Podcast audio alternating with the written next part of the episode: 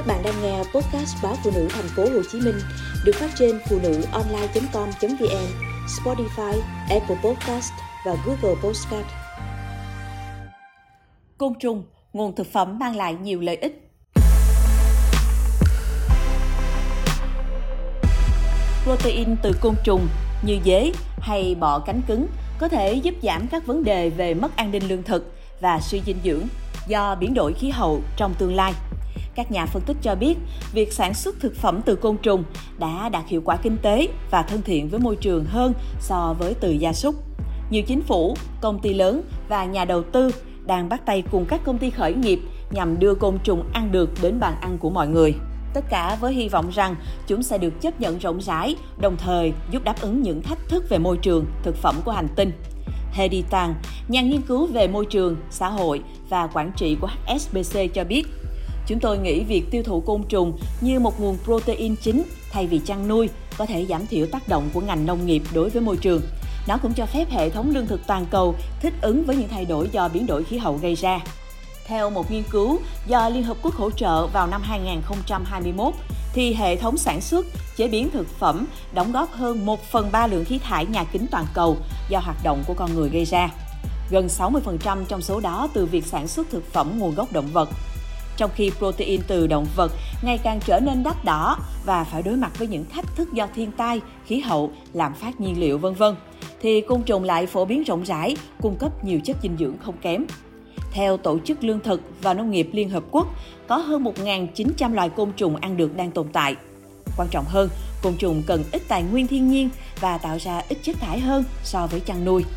Theo các nghiên cứu, để sản xuất một lượng protein tương đương, Côn trùng chỉ cần khoảng 10% diện tích đất và 20% lượng nước so với bò thịt, trong khi nó tạo ra chưa đến 1% lượng khí thải nhà kính. Thị trường côn trùng ăn được vẫn còn rất nhỏ và manh mún, nhưng ngày càng có nhiều công ty thực phẩm và đồ uống lớn đầu tư hoặc hợp tác với những công ty khởi nghiệp, Heditan cho biết.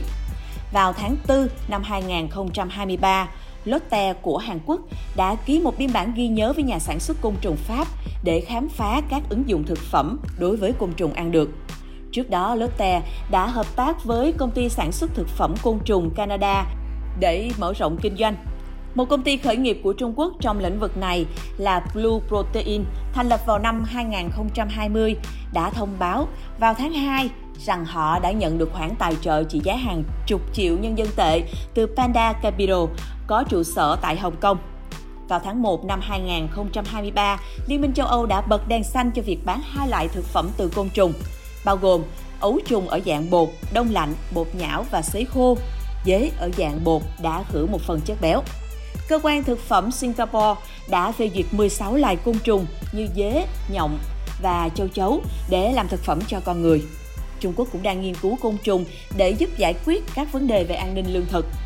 Hồi tháng 4, Ủy ban Y tế Quốc gia cho biết họ đã xác định được khả năng đưa các sản phẩm côn trùng vào danh mục thực phẩm quốc gia và đưa vào sản xuất thực phẩm chính thống. Dù vậy, một số nhà chuyên môn cho rằng protein côn trùng không phải là câu trả lời cho các vấn đề của thế giới.